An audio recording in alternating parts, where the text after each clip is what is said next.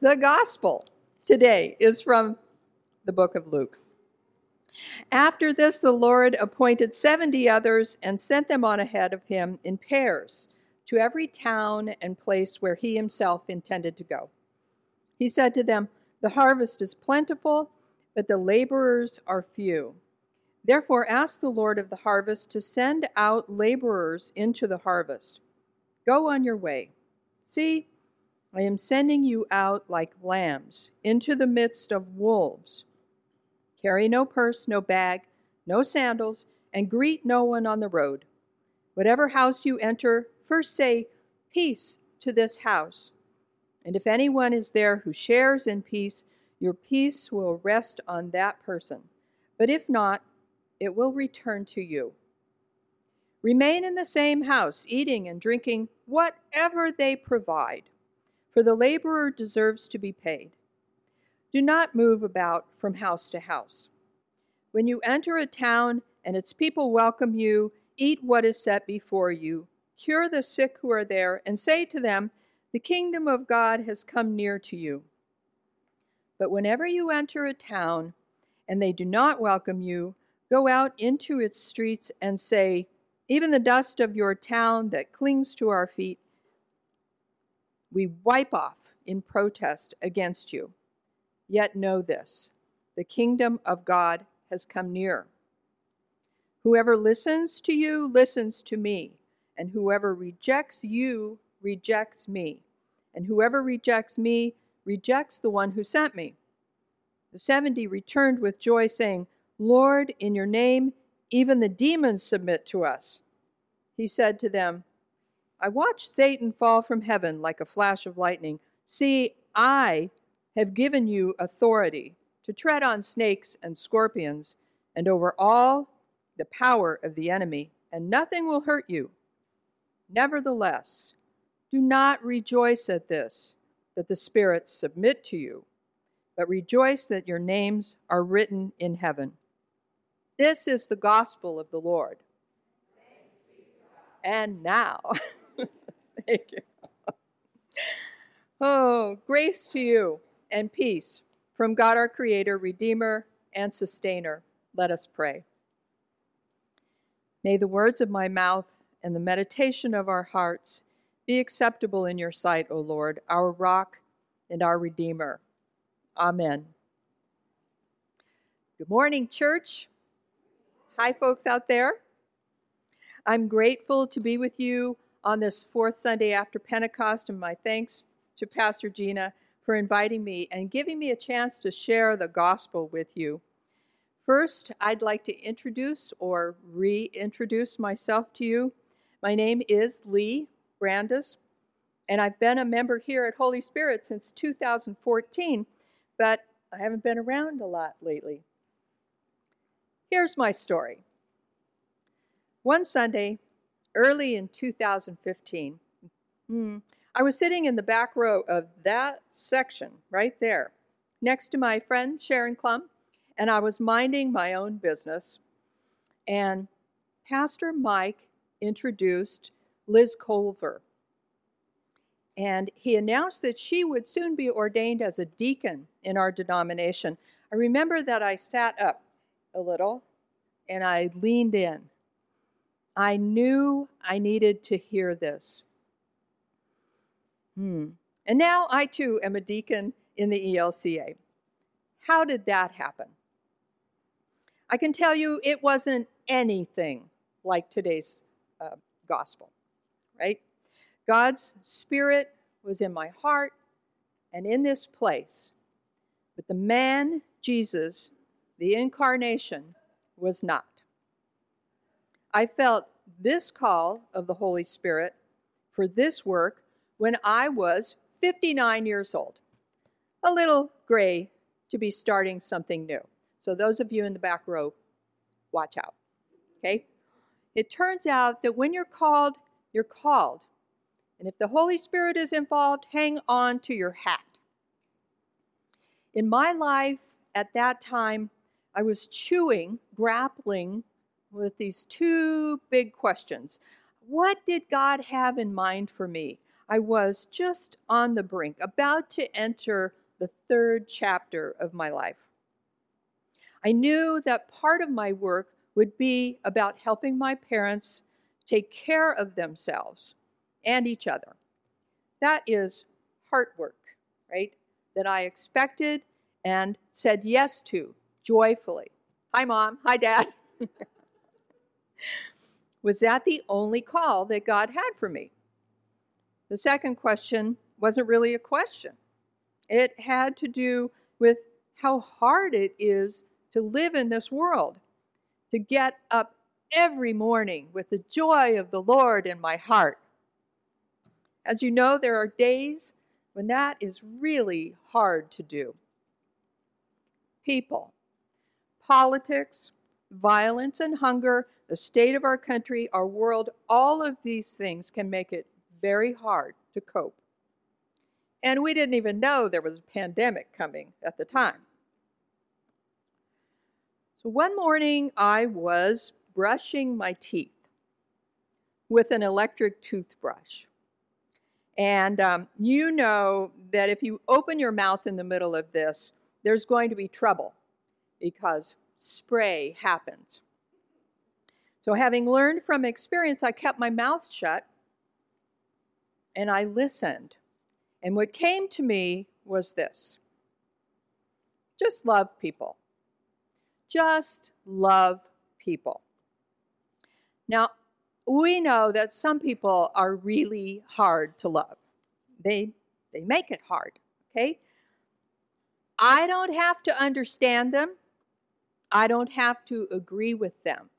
I just love them.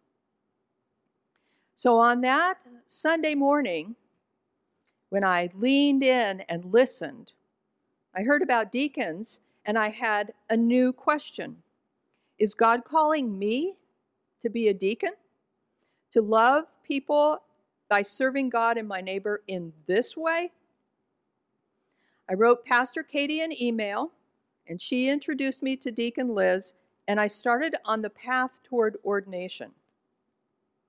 How does someone become a deacon in the Evangelical Lutheran Church in America? I don't live in first century Palestine. I live in 21st century America. I didn't have the benefit of having Jesus and the apostles in the room saying, Do this, do that, now go. To begin, the word deacon comes from the Greek word diakonia, meaning service. And if I have learned anything at all, it is that we are all called to serve. We may have more than one call to serve in different ways as we grow and mature. Some of us have had 3 mm-hmm.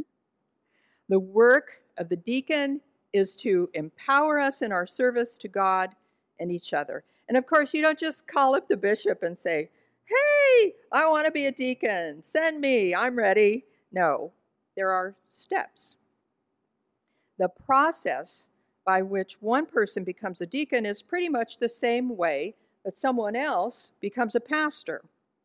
In the ELCA, each local area, which we call synods, creates a candidacy committee made up of ministers and lay people who walk along alongside individuals who sense a call from the Holy Spirit to ministry in the church, which we call rostered leadership.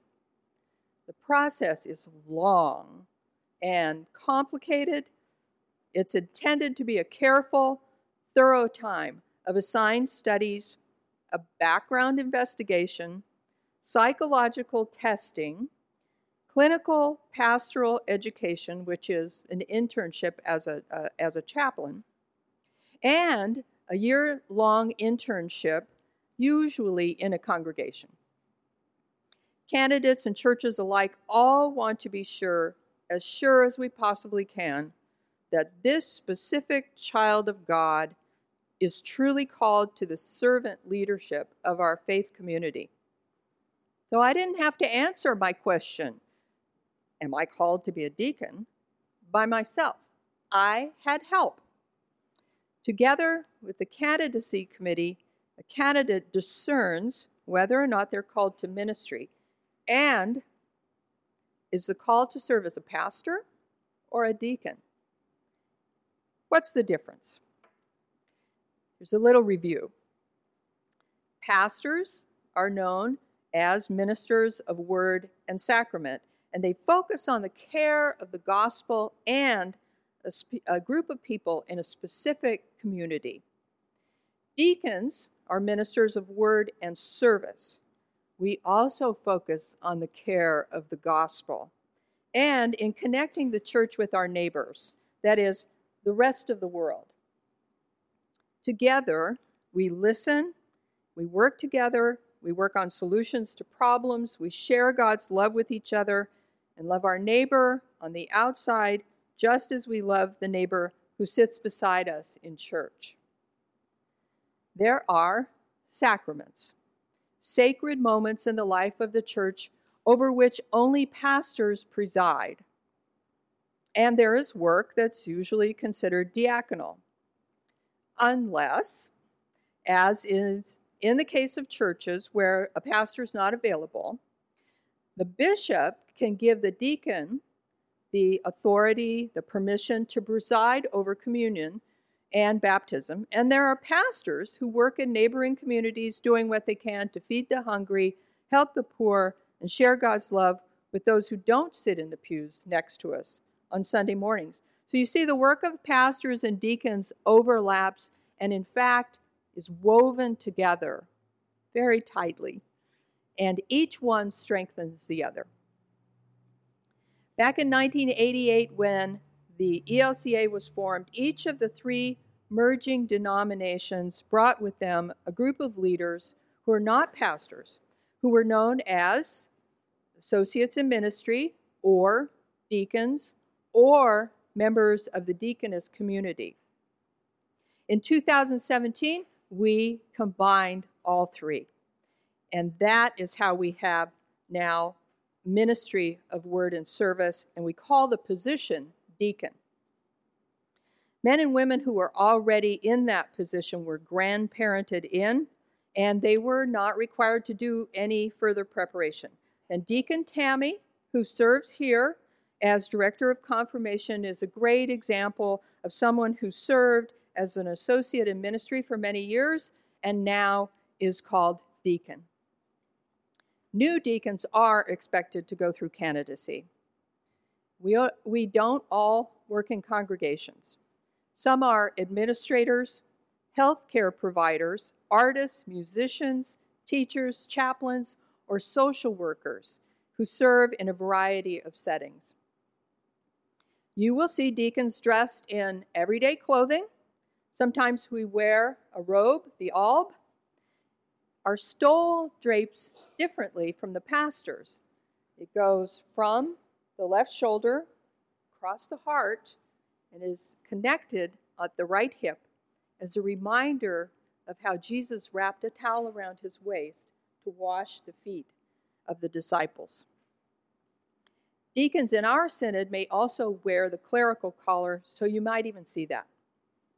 And one more thing the deaconess, some deacons in the ELCA are also members of the deaconess community. And this organization is separate from our denomination and walks alongside serving its people. These deacons, who are also deaconesses, may also be referred to as sister. So, yes, we do have Lutheran sisters. I was ordained right here, well, in the fellowship hall, right? Mm-hmm. We were in the middle of COVID, so COVID, so there were seven people there, including me. That was it. it wasn't big, but it was joyous and powerful. I was called by our synod to serve the Stillaguamish cluster. That is the group of six churches and the caring community, Josephine Caring Community, up in North Snohomish County.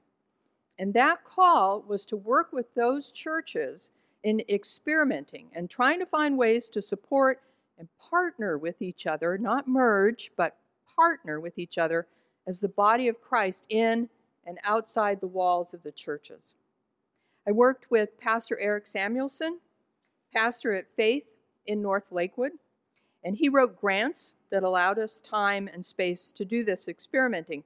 Together, with a lot of help from Zoom, actually, we were able to increase communication between the congregations. And there's now a healthy group of lay leaders, one or two from all but one of those churches, who are coming up on the first anniversary of their work together. They meet um, twice a month. They read, well, they read and studied and took to heart Susan Beaumont's book called How to Lead When You Don't Know Where You're Going. They've come to understand that they are all in this together, they're stronger together, and they've organized a joint worship and potluck picnic to be held at the end of July. They don't know where they're going, but they're intentionally working on figuring it out together. One of the most important lessons from this experiment is that in order to do this work, there has to be spiritual growth first. We have to build spiritual infrastructure.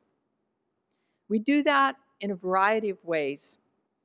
One of them is in studying together, meeting together. This is what we're doing right now, right? So let's look at today's gospel through the lens of 21st century servanthood. In these verses from Luke, Jesus has turned his face toward Jerusalem. He is intentionally moving toward the end of his time on earth, and he's preparing his followers for the work that lies ahead. The apostles, those that he chose to work closely beside him, are the small, tightly knit group of 12. He directs the disciples, the larger group of committed followers, to go ahead be the advance team, share the good news before Jesus arrives. It's important to note that in Luke, two chapters previous, we read that there are women in this group. Hear this. Soon afterward, Jesus went on through one town and village after another, proclaiming and bringing the good news of the kingdom of God. The twelve were with him as well as some women who had been cured of evil spirits and infirmities. Mary, called the Magdalene, from whom seven demons had gone out, and Joanna, the wife of Herod's steward, Chuza, and Susanna, and many others who ministered to them out of their own resources. I cannot help but think, wow, wow, how great it must have been to be gathered in a group of believers and to have Jesus, God, in person, right there in their midst, giving them instructions. Clear instructions about what they were to do, how to do it, who to go with, where to stay, what to eat, how to recognize when things are going well, and what to do when they're not. Wouldn't our lives be so much easier if we had Jesus right here letting us know what to do? Jesus, however, was not a micromanaging sort of a leader, right? I, I wish sometimes that he were, but you know, you can't imagine Jesus standing there with a little clipboard or whatever and specifically saying, okay, you and you, you go here, you do this. Or in perhaps giving directions like what we get today from our GPS, the global positioning system, right? Can you imagine? It might sound like walk east for two miles, turn left, walk five more miles at the fork in the road, keep to the right. No, no, not that way. Turn around, turn around, go back. And then you have to watch out for the merging chariots and the camels in the middle of the road, all of that stuff. God's positioning system doesn't work that way. And we might not listen anyway. Still, Jesus was very clear about some things with this group of 70 or 72, depending on who you read. They were all to go and to do the work together. At those moments in your life when you have had a choice or a decision to make, wouldn't you love to have Jesus in the house? I think there would be less angst, less fretting, no long periods of discernment with a whole committee of people whose ability to listen to the voice of God together might make a huge difference in your life. Of course, the trade off to having Jesus in the house means that we would have been alive in first century Palestine, living a much more frightening reality than we do today. Life today is terrifying in many places, in our country and in the world. I'm just saying there's no occupying army running our country. We have enough food and water to share with people who don't have what they need. We have the rule of law, usually, and air conditioning in our gathering space, right? And on this day, before Independence Day, we still have work to do and we are thankful. If we were part of Jesus' audience that day, we would also have to hear some very scary news that came along with this call. What do you think? What, which is better, clear instructions from the voice of the one who made us, or directions handed down over the course of millennia? Jesus speaking directly to us face to face, or answers provided slowly over time with deep prayer and contemplation. We do not know what it really felt like to live in those days. Jesus' int- instructions include a very harsh reality. He tells them point blank Go on your way, I am sending you out like lambs in the midst of wolves. When you follow Jesus, there will be wolves. And by that, I mean challenges, challenges to your life and your faith. It was true for the disciples, and it's true for us today. Sometimes challenges come from outside. There are people who mock us. Christianity is not popular in today's culture. Faith unites some families and divides others. Throughout the world, we are challenged by the indifferent forces of nature and corporations who put profits over people. There's evil in the world, and we're confronted with it in many forms. Some challenges come from inside, from within our faith community, our family, or even in our own minds when we get stuck on thoughts that harm us, when we forget about God's love for us. It all stems from fear. Fear of those who are different from us, fear of the unknown, fear of feeling we might not have enough or be enough. We are called, and there will be wolves, and we still dare to call God's love and mercy good news. Why? Jesus. The answer is always Jesus, right? You know this, right? Because we have Jesus. The man died and was raised. He defeated death and his spirit remains, not just here in the house, everywhere. We dare to call this good news because our faith is not in people. It is not in political parties or systems of government. Our faith is not even in the church or our siblings in Christ. Our faith is in God. That does not mean that we sit back and neglect to work for the greater good.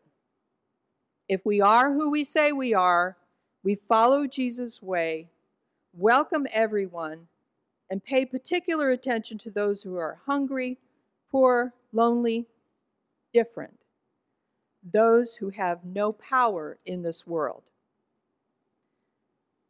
No matter where you live, no matter what the law of the land is, you are loved by God. You are called to love God and your neighbor as yourself. When you know that, feel that, you will know that you are also called to serve God and your neighbor. If you're wondering just what you're called to do, get quiet. Maybe go brush your teeth and listen. Beloved, my prayer for you this week is that you will remind each other to hold on to these words from Paul's letter to the Galatians, which we heard earlier. So let us not grow weary in doing what is right, for we will reap at harvest time if we do not give up. So then, whenever we have an opportunity, let us work for the good of all, and especially for those of the family of faith. Amen.